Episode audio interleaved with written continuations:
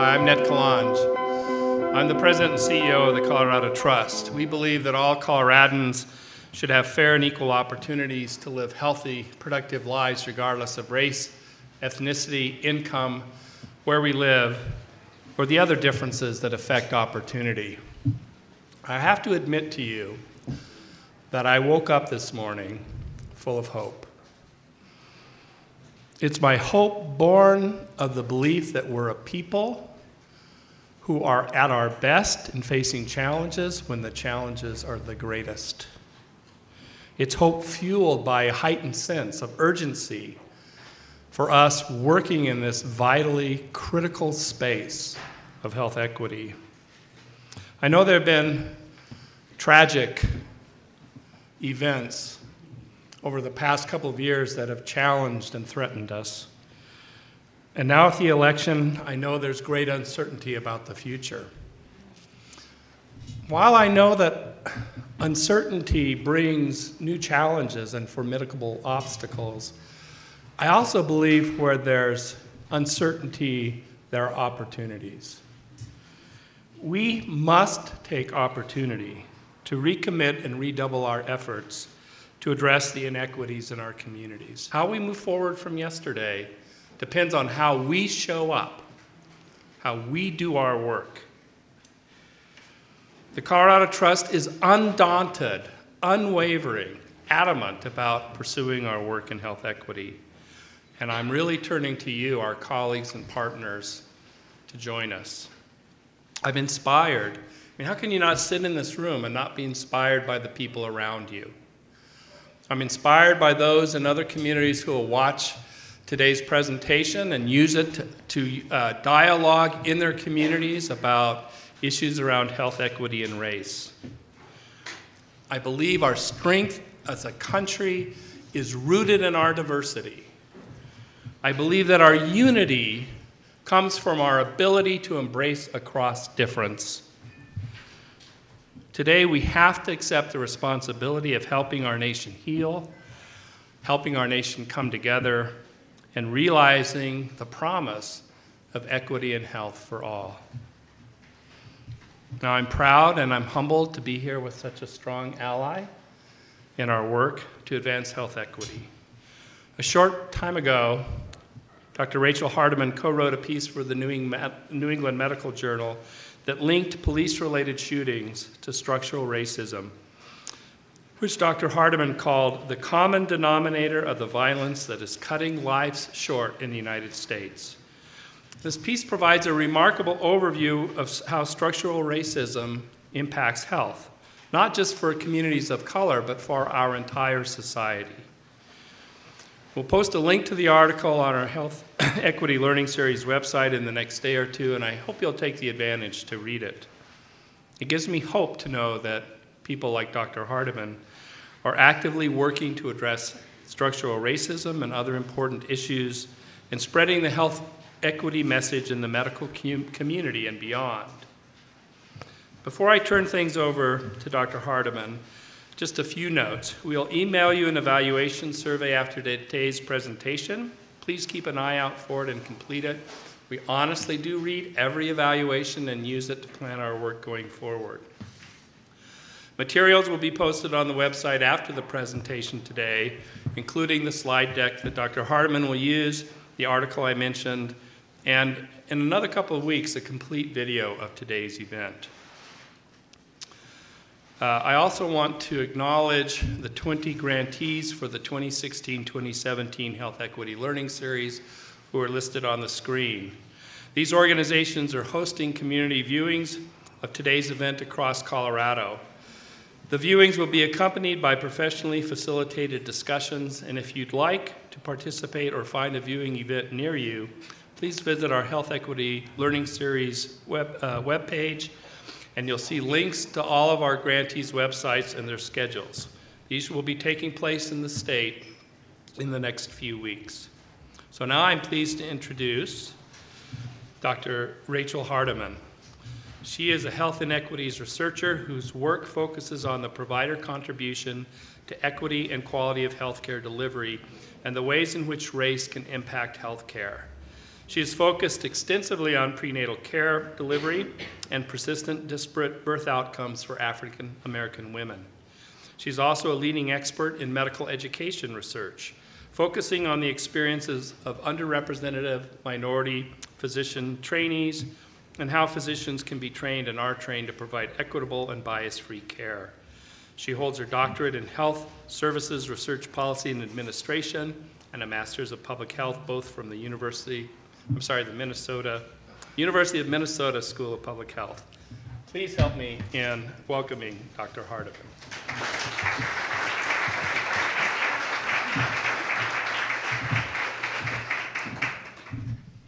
Good morning, everyone, or almost good afternoon. Um, I'm really, really happy to be here and have had a great experience learning more about the Colorado Trust and um, the work that um, is happening here in Colorado, in Denver and in Colorado, Colorado around health inequities. I'm also really excited to have a family member in the audience, um, my cousin Laura, and, um, and a colleague of mine, a former colleague from Minnesota, Megan.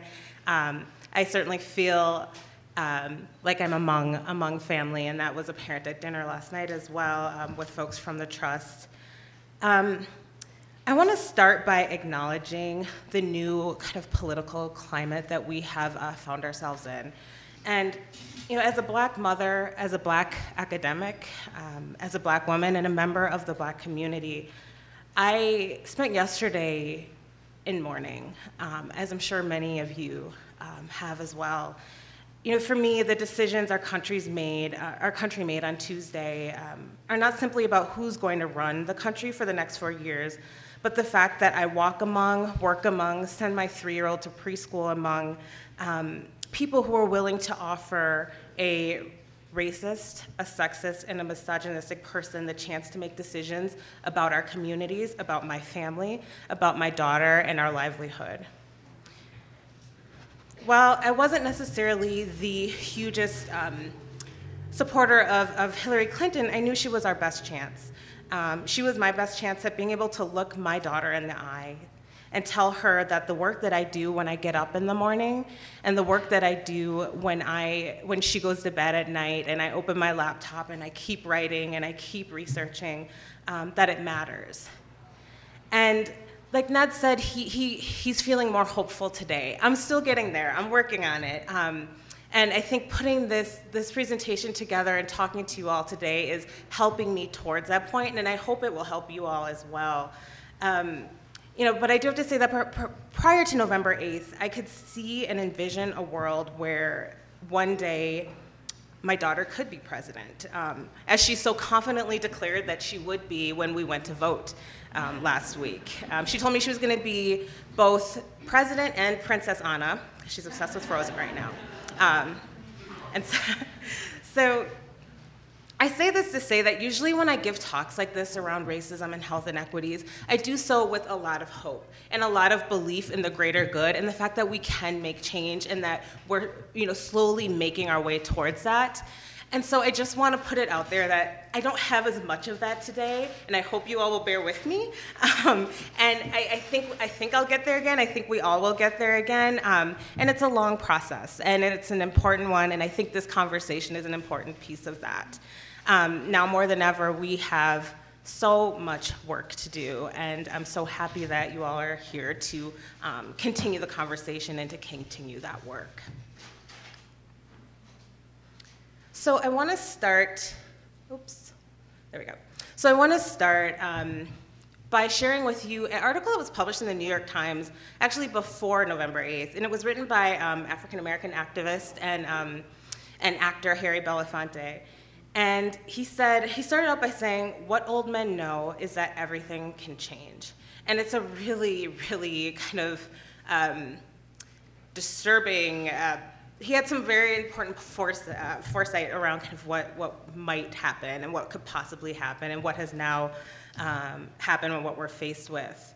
But um, he also uses uh, Langston Hughes' poem, um, America Be, Let America Be America Again, to kind of describe our history and where we've been and where we are now and the potential pitfalls of where we can end up. And so I just want to share a little bit of what he wrote, kind of to set the stage for the conversation that I hope that we can have today. So he says, It was an America where the life of a black person didn't count for much, where women were still second class citizens, where Jews and other ethnic whites were looked on with suspicion, and immigrants were kept out almost completely unless they came from certain approved countries in Northern Europe, where gay people dared not speak the name of their love and we're passing as white, as a wasp, as a heterosexual, as something, anything else that fit in with what America was supposed to be was commonplace, with all of the self abasement and the shame that it, that, that it entailed. It was an America ruled, still ruled at its base by violence, where lynchings, and especially the threat of lynchings, were used to keep minorities away from the ballot box and in their place, where companies amassed arsenals of weapons for goons to use against their own employees and recruited the police and National Guardsmen to help them. These private corporate armies proved insufficient. Where destitute veterans of World War I were driven from the streets of Washington with tear gas and bayonets after they went to our nation's capital to ask for the money they were owed. Much of that was how America had always been, and we changed it. Many of us, through some of the proudest struggles of our history. It wasn't easy, and sometimes it wasn't pretty, but we did it together. We won voting rights for all. We ended Jim Crow, and we pushed open the golden door again to welcome immigrants. We achieved full rights for women and fought to let people of all genders and sexual orientations stand in the light. And if we have not yet created the America that Langston Hughes swore will be, the land that never has been yet. If there is still much to be done, at least we have advanced our standards of humanity, hope, and decency to places where many people never thought we could reach. He goes on to say, but what old men know too is that all that, is, all that is gained can be lost. This phrase hasn't stopped resonating in my head over the past couple of days. And I think that in order to minimize our losses in the world of health inequities and in the world writ large, there's a lot we need to understand and a lot of work we need to do. And so, with that, I would like to start um, by talking about a subject that I don't often bring into my discussions around racism and health, but I think given um, the, the, what's occurred over the past couple days, it's, important, it's an important place to start and that's with white supremacy. White supremacy is what's changed our political climate overnight, and we need to understand what it is, what it looks like, and if we're going to have any more forward traction in eliminating health inequities and health disparities, we need to be able to define it, we need to be able to say the words, and we need to be able to accept it as part of what has created the inequities in our society. So, white supremacy is a historically based, institutionally perpetuated system of exploitation and oppression of continents, nations, and peoples of color by white peoples and nations of the European continent for the purpose of maintaining and defending a system of wealth, power, and privilege. It also can be described as a political ideology that perpetuates and maintains the social, political, historical, and/or industrial domination by white people, as evidenced by the historical and contemporary socio-political structures such as the Atlantic slave trade, Jim Crow laws, and the U.S. and apartheid in South Africa. White supremacy is at the root of structural racism and the persistent health inequities, but we don't often talk about that piece of it when we talk about health inequities and health disparities. And I really think that we need to move our conversation in that way to be able to really dismantle the systems that have created um, these persistent inequities that we're seeing in our communities. White supremacy is what has allowed black men to be shot and killed by police officers with little or no recourse. And it's my hope that those of us that are doing this important work can begin to use that phrase and use that language and get comfortable with it. Um, as hard as that is, as hard as that is, we have to get comfortable with the language that we're using and really say what we mean and mean what we say. Issues of race and white supremacy and structural racism have been at the forefront of our news and media, and certainly during this election cycle. Um, but they were particularly highlighted in the media going back to when um, George Zimmerman shot and uh, killed Trayvon Martin. We've seen headlines discussing America's race problem, and we've really been forced to grapple with, or at least have been unable to turn away from the fact that race is deeply embedded in our society um, as Americans. And the Black Lives Matter movement in particular has highlighted the insidious impact of structural racism on the health and well being of black, um, black communities as well as other marginalized communities. So, I know it's a lot. I know it's, it's a lot to process, it's a lot to handle and understand, and it's complex and it's disturbing.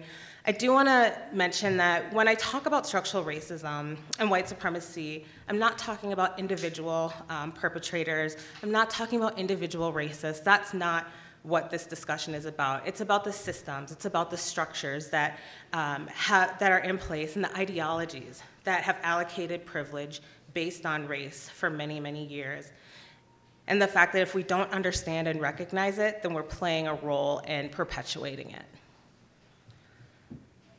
So now I want to take a step back and talk about race as a social construct. I think it's an important piece of, um, of understanding why health inequities exist and understanding what we can do to um, eliminate them. So the idea of race emerged as a justification for New World slavery in the 17th century and legitimized a social hierarchy that privileged whites. At first, enslaved Africans received treatment only marginally different from that that was for, afforded other members of lower ranks. In the second half of the uh, 17th century, uh, slave laws were passed to secure the labor force for plantations and to prevent coalitions from, or between black slaves and white indentured servants. Status differentials between blacks and whites solidified, and indentured servants from a variety of European nations began to see themselves as, white, as a white race um, for the first time. Racial beliefs have always been tied to social ideas and policy. After all, if differences between groups are natural, then nothing can or should be done to correct for unequal outcomes. The scientific literature in the late 19th and 20th centuries explicitly championed this view, and many prominent scientists uh, devoted countless hours to documenting racial differences and promoting man's natural hierarchy. Although today many of those ideas are outmoded, it's still popular to believe in innate racial traits rather than look elsewhere to explain group differences. Uh, we all know the myths and the stereotypes that natural black athletic of natural black athletic superiority, musical ability among Asians, but we really need to continue to ask ourselves, are these, are these really true on a biological level? And if not, why do we believe them? You know, there was an example um, that came out, a study that came out in 2015 from the University of Virginia that found that 50%, 50%, so half of medical students and residents at the school endorsed beliefs around race being biological. So these students would answer questions such um, as true, such as um, black people's blood coagulates more quickly, or black people have a higher tolerance to pain. And one of the other findings from this work was that people who were more likely to endorse those types of beliefs were also more likely to hold implicit racial bias. Um, so we have a lot of work to do to debunk a lot of the myths and understand that race is a social construct. And from this, um, we've created the, what we call today racism. So, a system of structuring opportunity and assigning value based on the social interpretation of how one looks, which is what we call race. So, structural racism then is a confluence of institutions, culture, history, ideology, and codified practices that generate and perpetuate inequity among racial groups. Structural racism is often normative, it's sometimes legalized, and it often manifests as inherited disadvantage, and a lot of times it's very insidious. We don't even um, we aren't always acutely aware that it's even operating.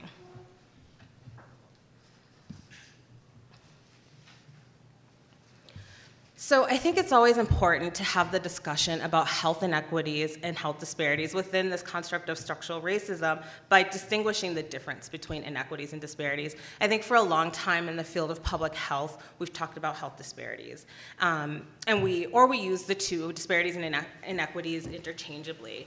And it's important that we, um, again, you know, th- are thoughtful about the language we use. So a health inequity is a difference in health that's a result of systemic, avoidable, and unjust so- social and economic policies and practices that create barriers to opportunity. So it's those uh, avoidable and unjust differences that are linked to systems and structures. Disparities, on the other hand, are the differences in incidence, prevalence, mortality, and burden of disease, and other adverse health conditions that exist among specific population groups in the, in the US. And that's the definition that the National Institute of Health uses. So for years, researchers have asked, is there a difference in health status rates between population groups based on a variety of different health outcomes failing to link that to the systems and structures that have created those differences. So again, the language we use is important. You know, as I said, we've been stuck on disparities for decades without cultivating our understanding of inequities. Inequities cause disparities. Structural racism causes inequities. Um, while disparities are very real, those differences are very real and undeniable, but they're also a very real distraction in my mind from the, the issue at hand, which is structural racism. So now I'd like to share with you a few examples of um, the link between structural racism and health inequities, just so we kind of understand how this is operating and the different ways that it can create um, those inequities in health. I'm sure you all have heard a ton about the Flint, Michigan water crisis, and I think it's an important, it's a, it's, it's a casebook study of how structural, structural racism has impacted health. Um, Flint is a city that's almost 60% African American. It's incredibly poor. And since 2014, they've been drinking and bathing in water that contains enough lead to meet the Environmental Protection Agency's definition of toxic waste. And the most recent report on Flint found that, or stated, Flint residents who are majority black or African American and among the most impoverished of any metropolitan area in the United States did not enjoy the same degree of protection from environmental and health hazards as they provided to other communities. And this is a perfect example of where there's no single person to shoulder the blame for the situation. But thanks to widespread mismanagement um, of a largely black and brown community, they now face the disproportionate effects of systemic neglect. And to many, Flint's water crisis fits into a historical trend of environmental racism in the US, which for decades has allowed polluters to prey on communities of color and low income communities, um, and in part due to weak environmental regulations. Um, there we go. Food accessibility is another important example that we need to consider. I'm sure many of you are doing work around, um, you know, what I think that the phrase now is food deserts.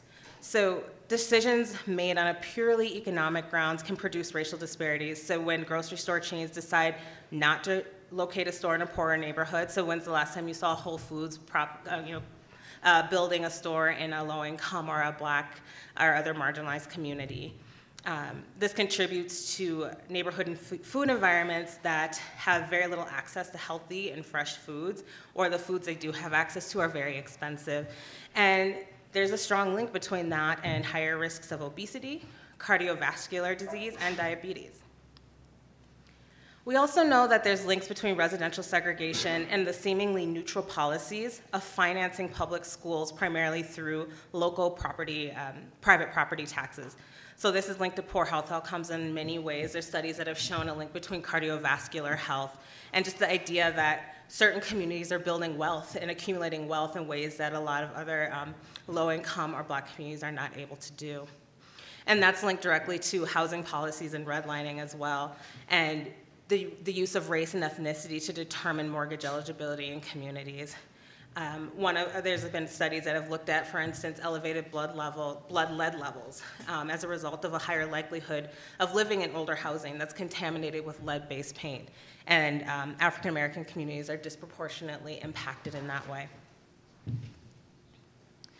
So now I'd like to share a few examples from um, the world that I work in, which is uh, prenatal care and birth outcomes. So we know that birth outcomes, um, the, the inequities in birth outcomes are persistent. Um, we have not made much headway in, in closing that gap. Um, over the years, we've seen an improvement overall, if you look at the general population um, and birth, uh, birth outcomes, but when you start to look at things by race and by socioeconomic status, those numbers haven't moved.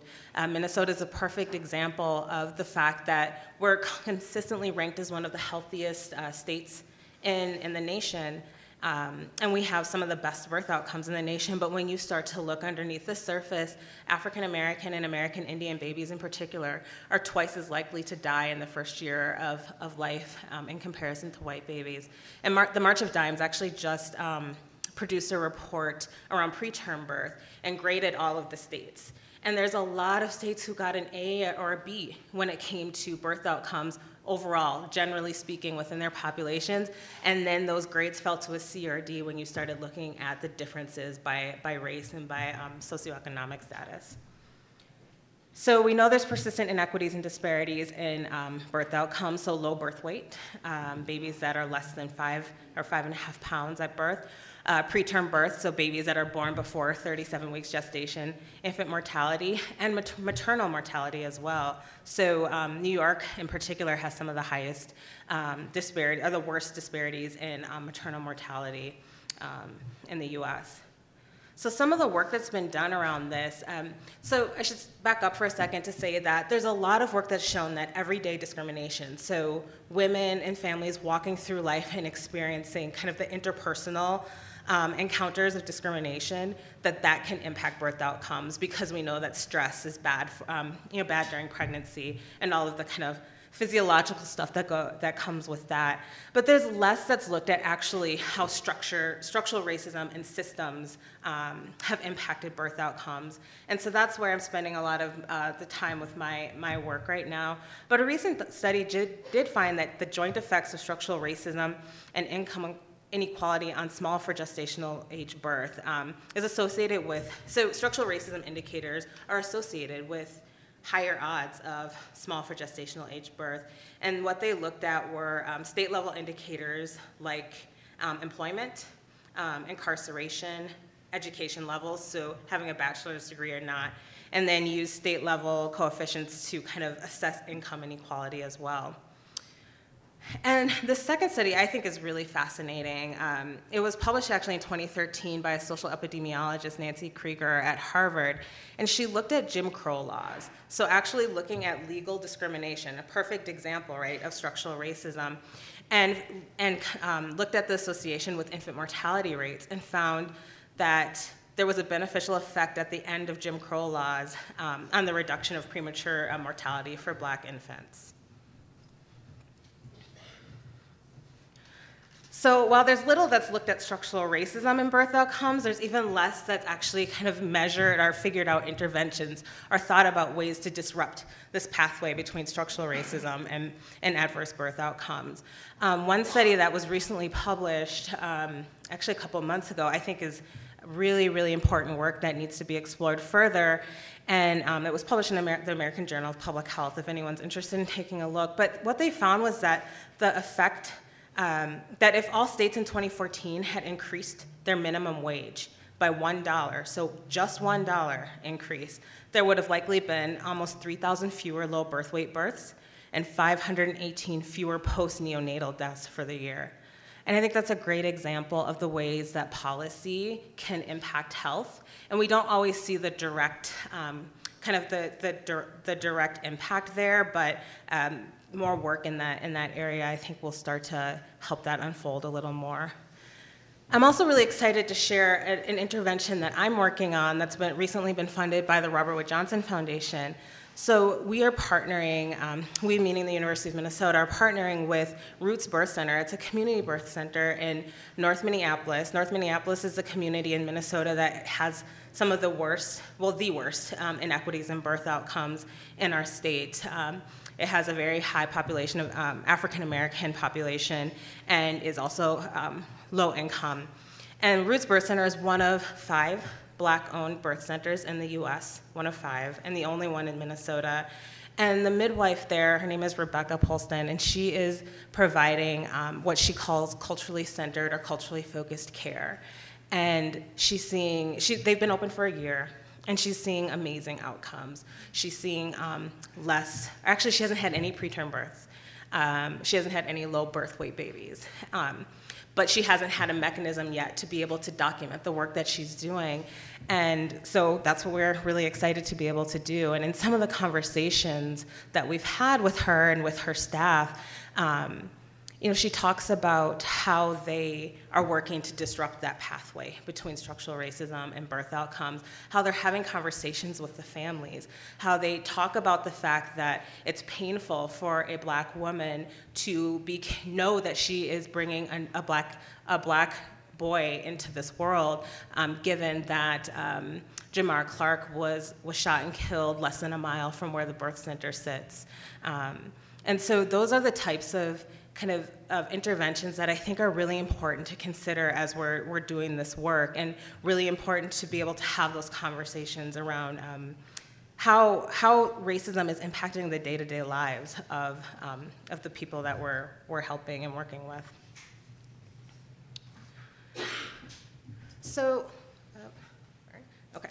Um, before I shift to talking about what we can do and what our role is in dismantling these systems, um, I wanted to bring up one more thing that I think is important for, for us to think about and to talk about a little bit, and that's um, intersectionality, which is a term that many of you have probably heard quite a bit throughout the election season. Um, and it's, it's a theoretical notion that originated by um, Kimberly Crenshaw in the early 90s, I believe.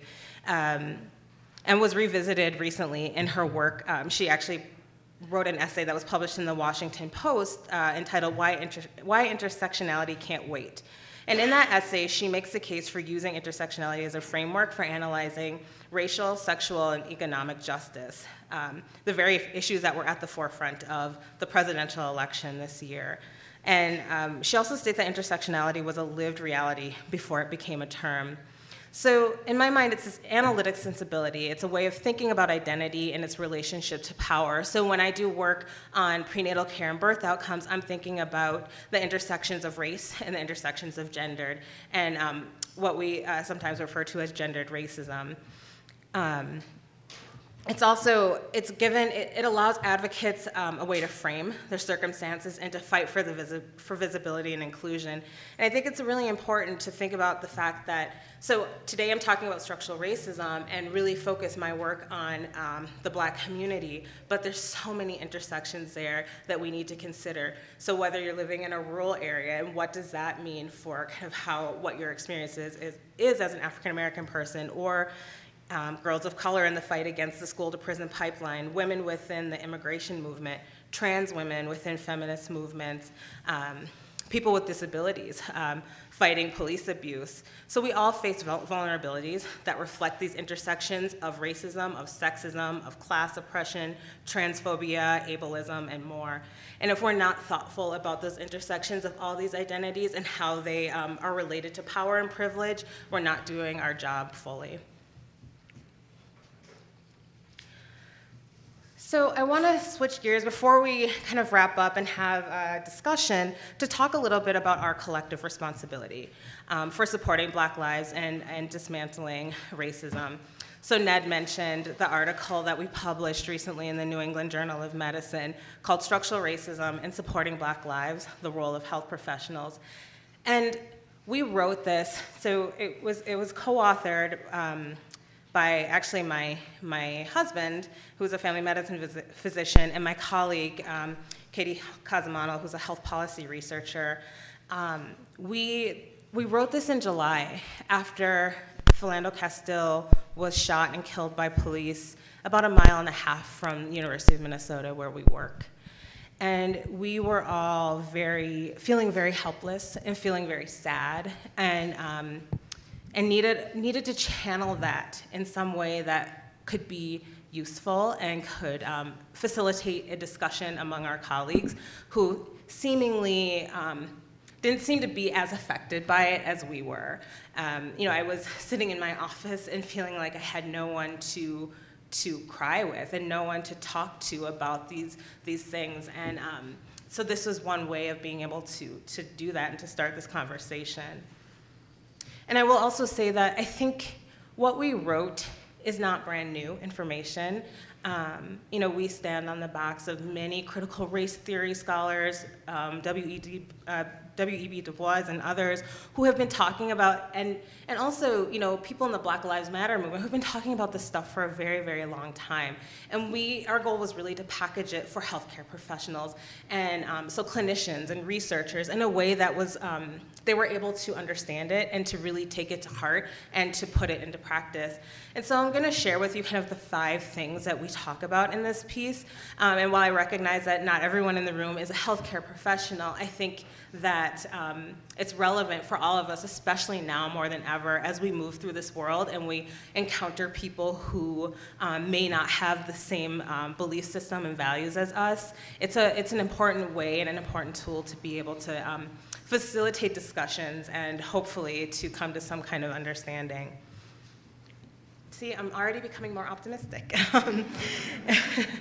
So the first thing we say is that we need to learn about, understand, and accept the United States racist roots. And that's why I started um, by talking about white supremacy and the, the social construction of race and what that means. If we don't understand that, then we can't understand why the structures and systems are in place that have created health inequities.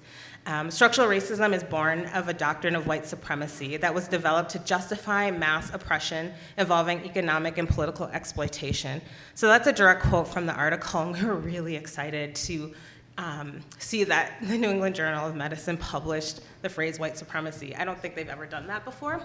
Um, and again, I think it's an important part of moving this conversation uh, forward. So, you know, part of that is understanding the, exper- the history of experimentation on black communities, um, understanding segregation of care based on race and that history and why there's mistrust um, among a lot of black communities when accessing the healthcare system. Um, disparate health outcomes and systematic inequalities in terms of wealth, well being, and quality of life must be seen as extensions of the historical context in which black lives have been devalued. We also, oops, sorry about that. So we also um, talk about the fact that we need to understand how racism has shaped our narrative about disparities. And that's why I always try to make the link between structural racism and health inequities and health disparities. Um, we need to understand why disparities exist and not talk about just those differences. Um, we also need to recognize that implicit biases and false beliefs are common. We all have them. Um, but if we can't, and that's and while that's, you know, that's, that's our reality, we have to be able to recognize that. Um, and we have to be able to challenge them within ourselves and also within one another.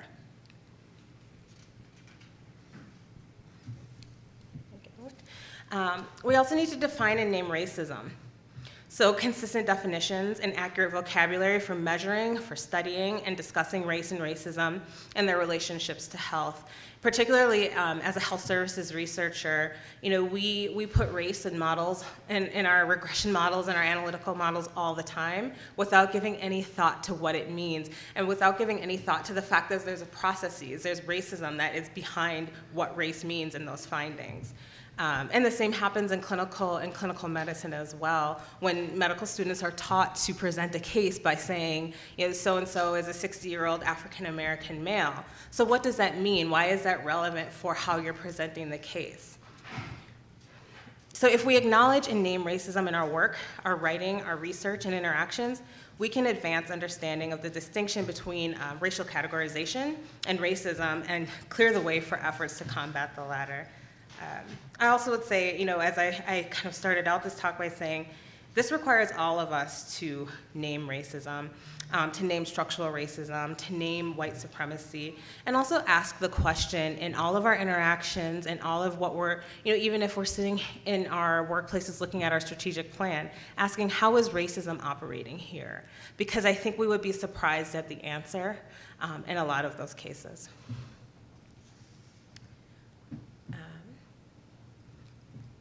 Uh, recognize racism, not just race. So, Black Americans on average have more poorly controlled diabetes and higher rates of diabetes, diabetes complications than white Americans. So, going back to my example of the link between structural racism and food accessibility, um, you know, being able to recognize that the reason that poorly controlled um, and higher prevalence of diabetes may be linked to policies around food, uh, food accessibility and the, and the decisions of, um, of different grocery store chains as to where they're going to open up their businesses.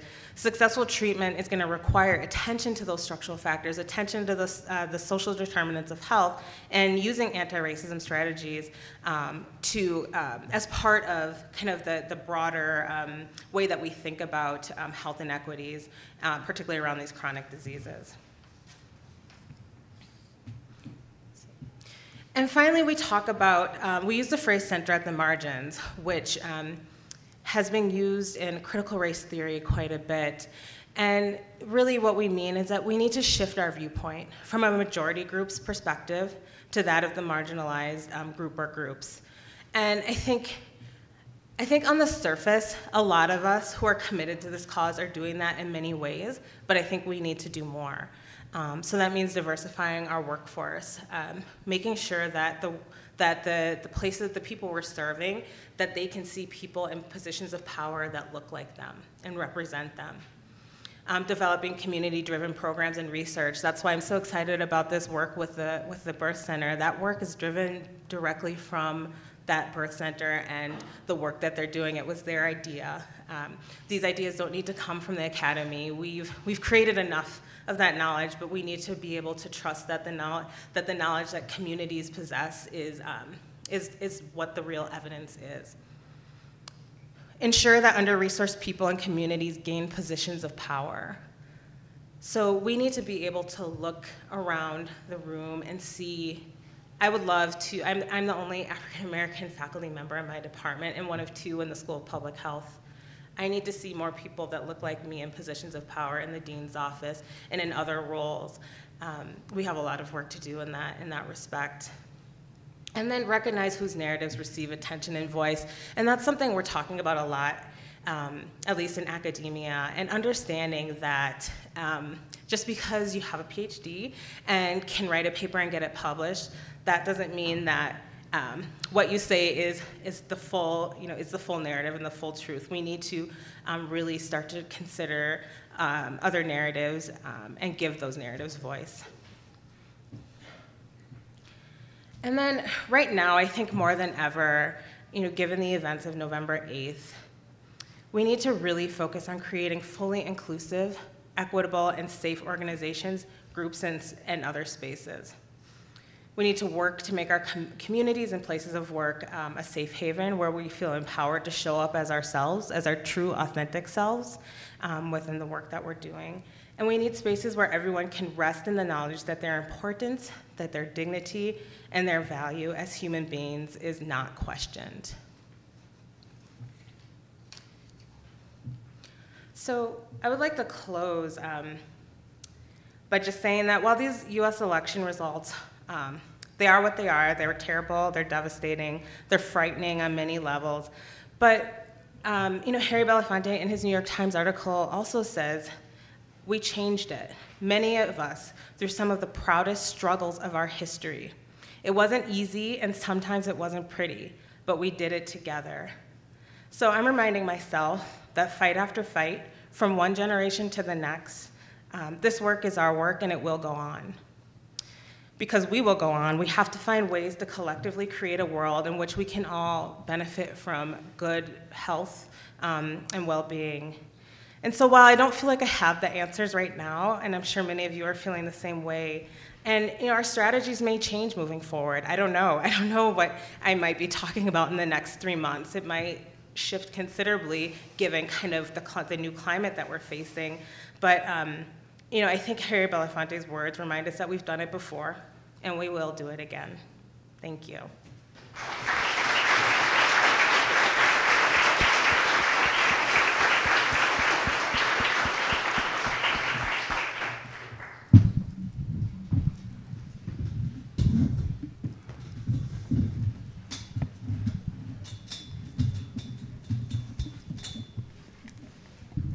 A little table.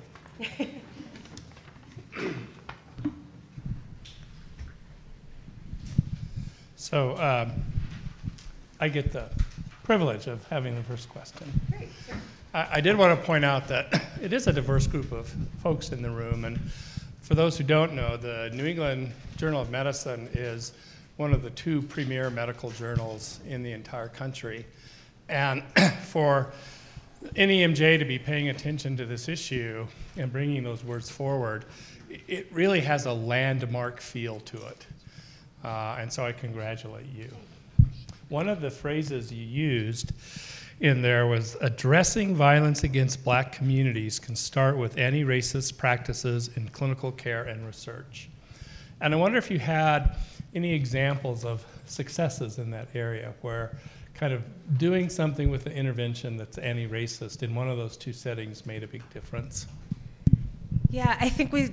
I don't have any specific exam- examples because I think we still haven't we haven't done that.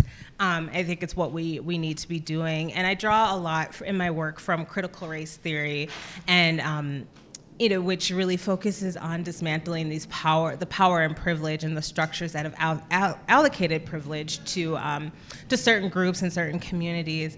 And so, you know, part of the discussions that we have with um, healthcare professionals and researchers are around um, are around just that is setting that setting that stage, helping people to understand those those ideas and that that's very real. Um, and then you know being able to ask even ask a patient i have a colleague who is a general internal um, medicine physician and she is working to figure out ways to ask her patients um, how how um, for instance uh, Philando Castile being shot on July 7th by police in their community is impacting their health and well-being on that day as they walk into the um, to the clinic. And so you know even practicing kind of a, a level of empathy that I think um, is beyond what we've traditionally done within healthcare settings, at least, um, is really important, and a really important piece of that. Thanks. Um, Maggie Fraser at the front here actually has a microphone, and if you hold up your hand, and as does Julian at the back, if you hold up your hand, we'll get you the microphone.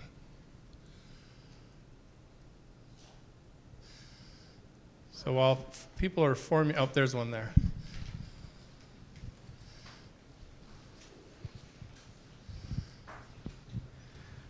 Dr. Hardeman, I, I, think I just want to start by saying thank you.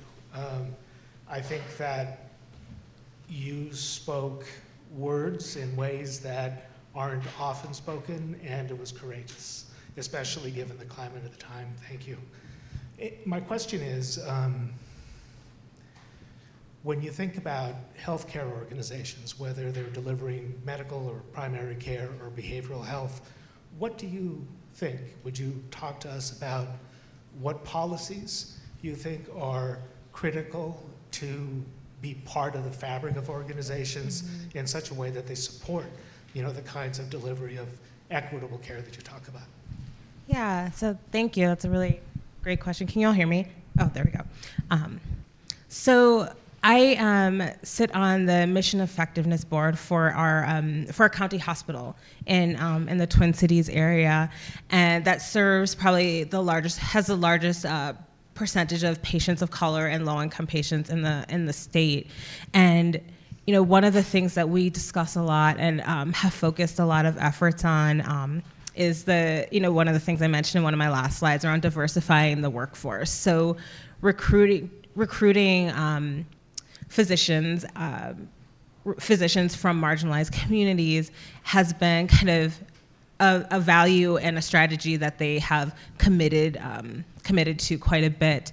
And you know, it's a long process because I mean, really, if you want to do that well, you have to start way before people are in medical school. You know, we're talking. We need to start pre-K and um, kindergarten and um, and start and start there to really do that effectively. And so they're trying to figure out their role as a as a county hospital in um, in doing that.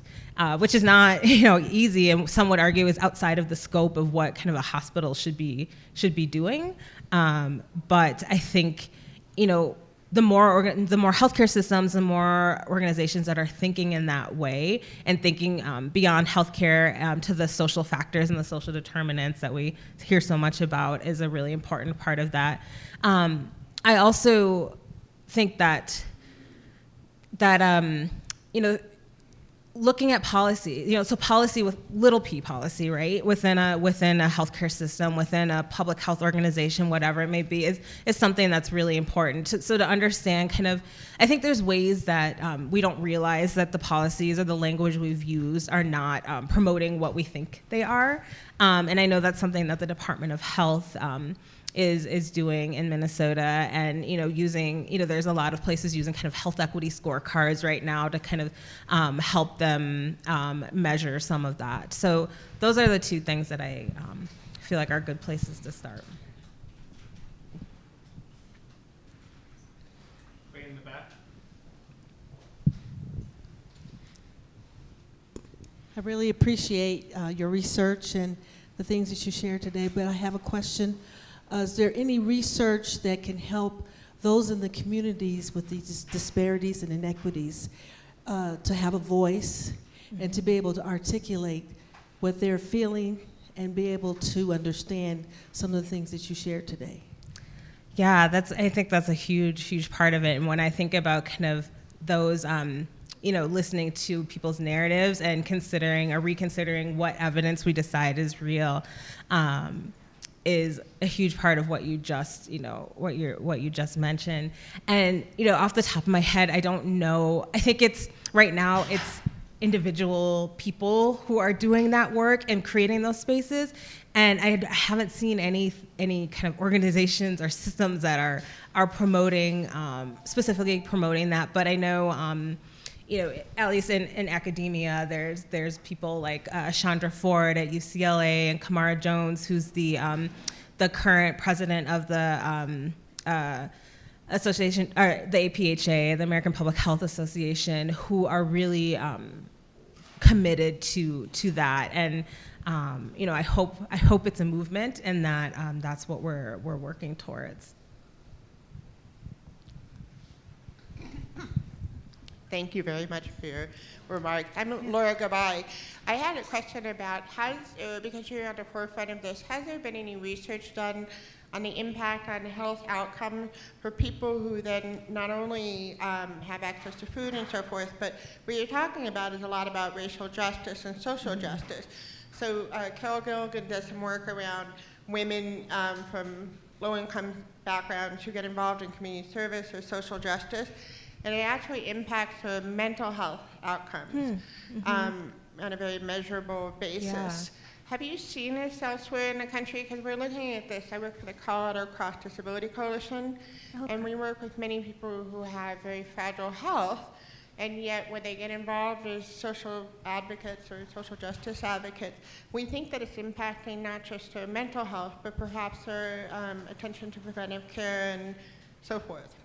Yeah, I haven't seen any research on that. It's actually something that's kind of been brewing in the back of my ha- um, my mind around, uh, particularly around um, birth outcomes in the Black Lives Matter movement. Um, so I um, have, will be starting a literature review on that soon, but I don't know of anything off the top of my head. I don't know if anyone in the audience does. Um, I'm looking at Megan, but um, yeah, thank you.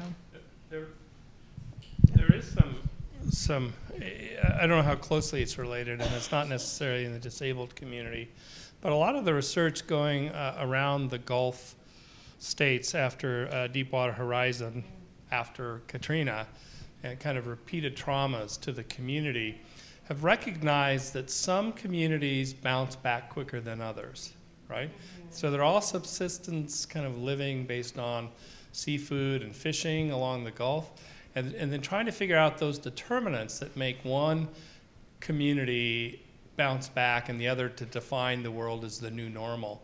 And what it seems to be is a sense of belonging, community, and community cohesion that we think translates to resilience. So, trying to figure out how to measure those items of belonging and community support is where the research world is kind of trying to focus right now. And there's three different academic institutions along the Gulf who are taking the penalty money and trying to figure that out.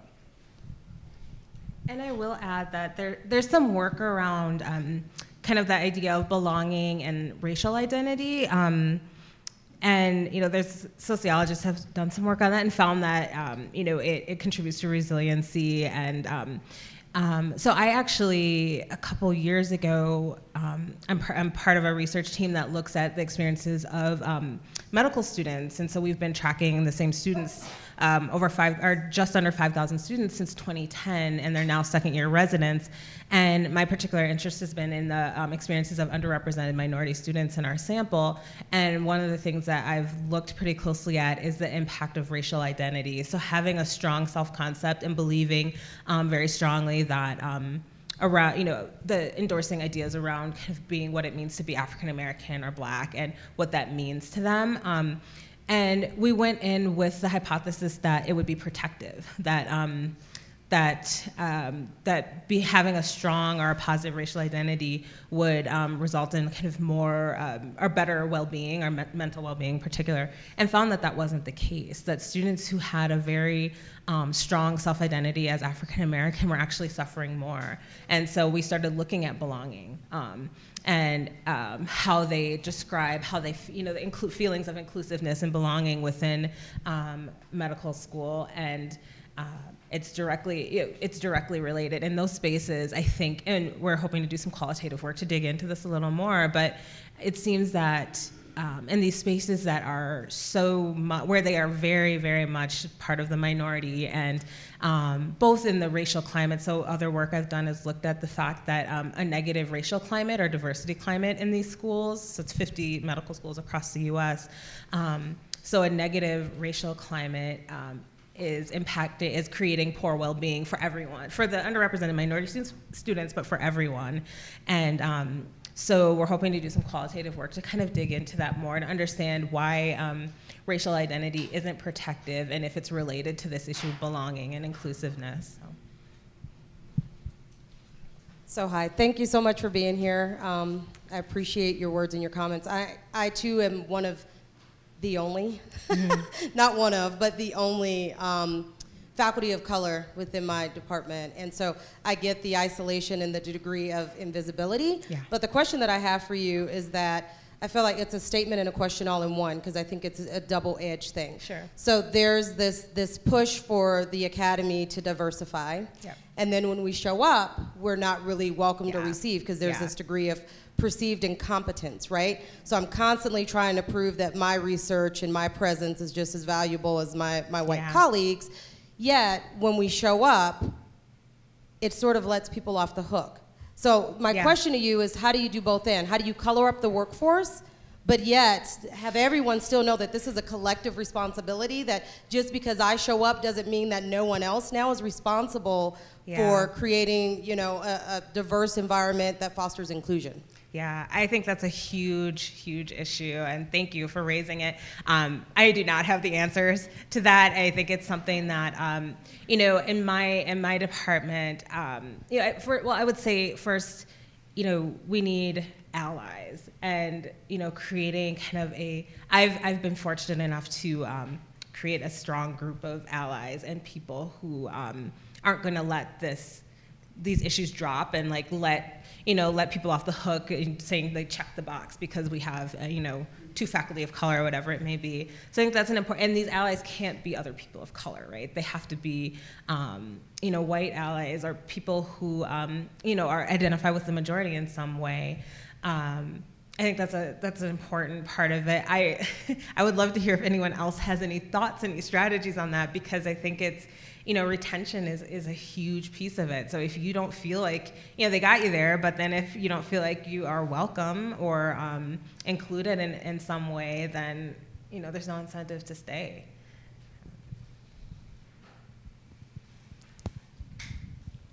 I don't, I don't have a question. I, uh, I wanted to kind of bear testimony and echo some of what you were saying, Dr. Hardeman. Uh, and I think these words are as much for me right now as they are for anyone else. But clearly, it is, uh, it is very easy to, to lose hope right now, to, to lose heart. And you alluded to that. Uh, Ta-Nehisi Coates, he's a writer for The Atlantic, and he wrote uh, Between the World and Me, which is uh, a masterpiece on uh, the experience of being black in America. Many of you, I'm sure, are familiar with this. But uh, I listened to him speak once, and he stated that the only charge he hears or the only critique he has against his work is not a uh, refutation of any of the facts because those are irrefutable. What he hears is, well, that doesn't feel very good. Or that's, that's uncomfortable. Right. Or where's the hope in that? And I heard him give a response, and it's, it stayed with me. And he said that if you were born in the early to mid 1700s, black in the South, you could look back 100 plus years into the life of your parents, the lives of your grandparents, and you would see nothing but slavery and bondage. And you could look forward 100 plus years into the lives of your children and your grandchildren and see nothing but slavery and bondage. Where's the hope in that? And I think that hope is, is crucial and it can serve as a, a catalyst for our work, but our work is bigger than hope or even the desired outcomes that that hope is attached to. Right? Those outcomes are often beyond our control. Ultimately, we do this work because it is right Yeah. and because we must to lay the foundation for those who will inevitably come after us to continue our struggle at a higher elevation and to serve uh, and honor the legacy of those who came before us 50 years ago, 100 years ago, two, 300 years ago, many of whom never lived to see the world that they were trying to construct and create, uh, the world that we live in today. We have a long way to go, but we have come very, very far. And there's always been tyranny and oppression, but there have always been liberators. And here we are. And here we are. Thank you.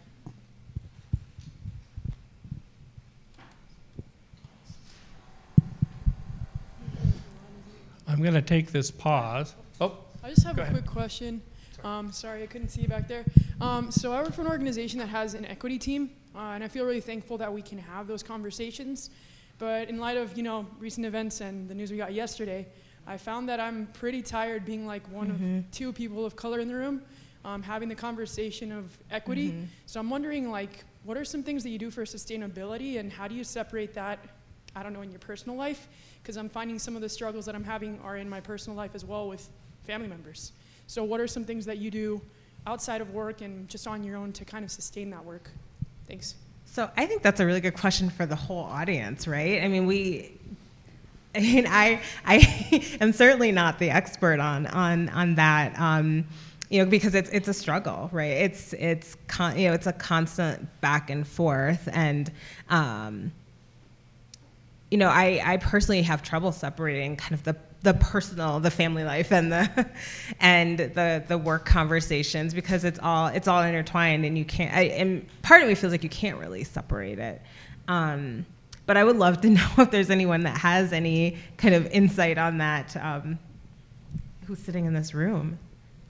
And it looks like there is. I'll offer this. Hi, my name is Carol.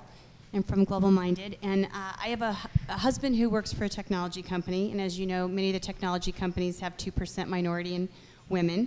And uh, one of their employees is this fabulous gentleman who's originally from Africa and does a great job. And so my husband was on this leadership um, acceptance committee and rated him, you know, kind of off the charts for the fact that English is not his first language. He does a great job at work. All these reasons.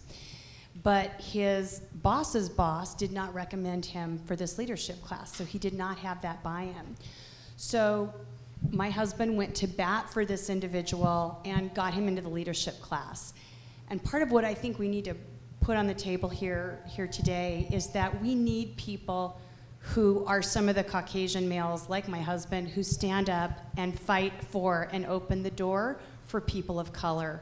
I think really being able to see that in a broad way. The second thing is, we were talking about this earlier, we have people on our board like Patty Lopez from Intel, and she doesn't have a lot of other Latinas up at Intel and Fort Collins. So she has to build her network of support from a variety of other people, women and, and, and other folks that support her through National Council of Women in Technology and through other networks. So I think where you know, in my case in my career, I was the first female assistant vice president.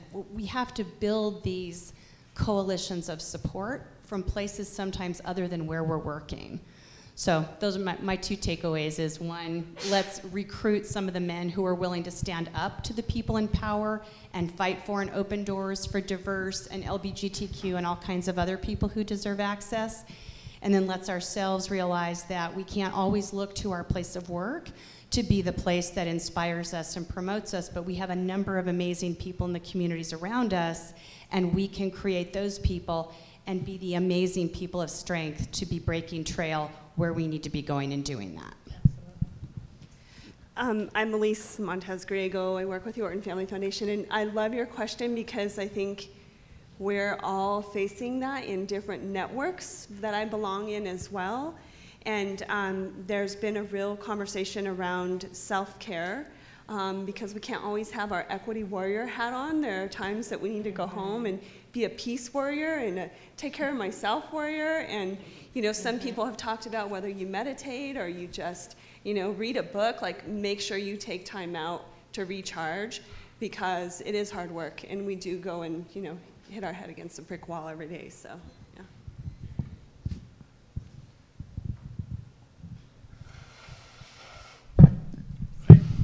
Dr. Hardeman, I had a, I had a question about advice about naming it and using the word racism. So, um, th- there are a number of us in the room that have been here for every Health Equity Learning Series event. And I, I love the, one of the comments that came out of our first convening of all the HELS, uh, HELS, the Learning Series, unfortunate acronym, uh, the Learning Series grantees. And the, to, to, paraphrase it was okay, we get it, it's racism. Mm-hmm. How do we talk about that? And what they were expressing is that in their communities, the Eastern Plains, the Western Slope, as we dribble farther out from the metro area and we leave the, I would say, relative safety and comfort of audiences like this. Mm-hmm there is a real fear and worry and a shutdown that happens with the word racism. And so I hear often, how do we talk about it?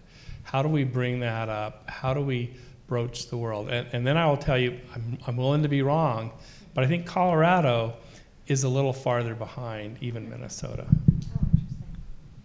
Um, yeah, I mean, I think that's like a the million dollar question, right? Is um, you know, how do we have these conversations and how do we talk about this? One of the things I, um, you know, try and start with a lot, you know, depending on the audience, is, you know, being clear that we're not talking about individual racist acts. You know, we're not talking about individual, per, you know, perpetrators because I think that's a lot of what you know people kind of shut down because they're like, you're calling me, you're calling me racist, and it has nothing. That's not it at all. Um, in, in, most in most cases, um, that's not that's not what we're talking about. So making you know being clear about that from the outset, I think is is so important. Um, and when people can start to see that we're talking about systems um, and we're talking about structures that they may not have played a, a individual or specific role in creating, um, but are by being silent, you know, are part of that. Um, I think that's that's the point I always hope to or try to get across. Um, I think it's it's hard depending on where you know we were talking about this a little bit last night at dinner about kind of you know I've, I've been in classrooms or you know with students where people are starting at complete a lot of different places in their understanding of of this topic and um, you know so starting at the beginning and starting with our history and that's why you know in the new england journal of medicine piece too we, the first thing we say is we have to know our history. And unfortunately that history is not being taught in um, in in our schools in the way that it always should be. And so um, you know I, I taught a i had a four day course. So the, the it was a public health institute course where um, so the students are around for four days, um, four to five hours a day, and so I had, you know, 16 hours to get from the history of white supremacy and um, and structural racism to how it impacts health policy and health inequities, and it was really really hard because there were some students who had no clue that it even was it was that it existed in any way and just kind of had accepted that you know they understood that there were disparities and had just accepted that as like that's just you know we've always known that um, you know black folks for instance have um, worse health outcomes. And actually mary bassett who's the commissioner of health for new york city um, 30 years ago so oh, 30 years ago wrote um, wrote a piece called the health of black folks where she talked about the normalization of um, of poor black health and kind of how we've as a society have accepted it as kind of the the norm.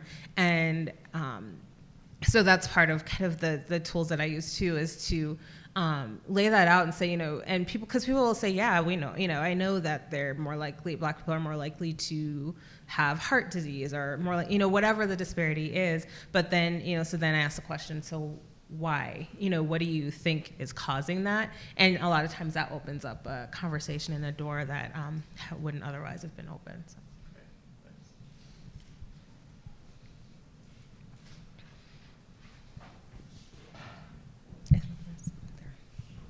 Hi, I'm, uh, I'm Paul Aldretti with, tri, uh, with uh, Mile High Connects. So we're, we're doing a lot more work around health and equity, um, health specifically in term in kind of the social determinants of health around housing, access to food, uh, good jobs, and the impacts those, and becoming more increasingly involved with the healthcare industry and healthcare providers in uh, communities of color and low-income communities. I think that what's happening in Denver now, in terms of displacement, um, in terms of gentrification, in terms of how transit is exacerbating those issues in mm-hmm. terms of forcing people into new communities. Uh, and I've been doing a lot of thinking around segregation and how segregation exacerbates racism, essentially, both overtly and covertly. And as this gentrification and displacement occurs, what we're essentially doing is, I think, concentrating poverty and forcing people to live in more segregated communities than they actually lived in before. Um, and so I think it's a really challenging to the healthcare, healthcare providers and everyone who's in this room to think about how they engage in those conversations about racism as a byproduct of some of these things that are currently happening, like gentrification and displacement. Um, that, that health is, is not an, can, is not only an outcome of those, but it can be a driver in how we think about being better about and more, uh, how do I want to say, more intentional mm-hmm. about addressing that on the front end. And so I guess my question, after all of that, my question is really how can, how can the healthcare industry or healthcare providers, I'm not sure exactly what you call yourselves, um, be more intentional about stepping up to the front on those issues? Yeah. Yeah, that's a really good question. I think a one that a lot of healthcare systems are grappling with right now. Um, there's a community clinic in the Twin Cities in Minneapolis that's linked to the, the hospital I mentioned um, previously that is actually I think is doing some really interesting work around this. So they've like they've embedded, for instance, a lawyer in their clinic yeah, so there's, um, you know, on certain days of the week, um, you can go see your physician for whatever those, you know, healthcare needs are. But then if the physician, you know, in that interaction re- realizes that, you know, you, you know, the, one of the, the examples that they uh, use quite often is a patient who's dealing with housing issues and is going to be evicted for whatever reason. Um, you know, right, they, they're able to go, you know, down the hall and talk to someone who has the legal expertise to help them deal with that because it is connected that you know all of those social factors are connected to our health in some way. Um, you know there's i think there's some folks at yale who are um, doing some work around this particularly with the homeless population because they were dealing with, which a lot of cities and counties deal with, um, you know, the homeless population being checked into the hospital or the ER for one reason or another, and then not having any place to, um, you know, to send them once they are they are well. And so, figuring out what the hospital or the healthcare system's role is in making sure that um, there's a, a, link or a connection between a county hospital and, um, you know transitional housing or even a respite center that um, can provide um, you know some kind of um, temporary housing or care for for patients. So there's you know i think we as meaning kind of the healthcare healthcare system and healthcare professionals are thinking about those things a lot more. Um, and you know in some cases are trying to get those structures and systems into place to be able to um, more effectively serve the whole person and rather rather than just one kind of component. But we have a long ways to go in, in doing that. And i think there's a lot of models outside of the us um, too that we can look to that are um, that are doing that quite well. So um, been a great dialogue and discussion today, and I want to thank Dr. Hardeman again for joining us. I'm going to have to have us wrap up. Um, I, I, I tried to start with a very positive message of hope, and it, it came from, first of all, I really do believe that opportunities will be presented. We've now managed to open the whole wound, right? And so there's nothing hidden left. Uh, and that's an important part to start healing. Um, I talked to my daughter last night. I reached out. It there, uh, so you'll know probably what side of the aisle I might be on. But I felt the sense of that kind of natural disaster feel that makes you want to reach out to your family. And uh, I called her, and she was in tears. And she works in healthcare uh, in Medicare quality assurance. She's, I think, a little bit of afraid for a job, certainly afraid for her clientele, and just so deeply saddened by the outcomes of the election. And um, it was it was hard to hear. And as you parents know, listening to a child in pain is just very very hard. And I realized that it really becomes my role in that setting to provide hope I have to tell you something that she said that really got to me. She said, It's okay, Dad. I need to wallow in this for about another day. And then I need to get to work. And so I'm telling you, I understand the wallowing and um, sharing and the need to take care of ourselves. And I know that everyone is watching how we respond. So, I hope you can respond with that sense of hope, moving forward, and healing that I think we're just going to have to have for this country to start moving back on the right track. And I think this is a room full of people that can do that. So I really appreciate you being here today. We'll post the slides from the presentation early next week at coloradotrust.org and the video recording probably a week or two after that.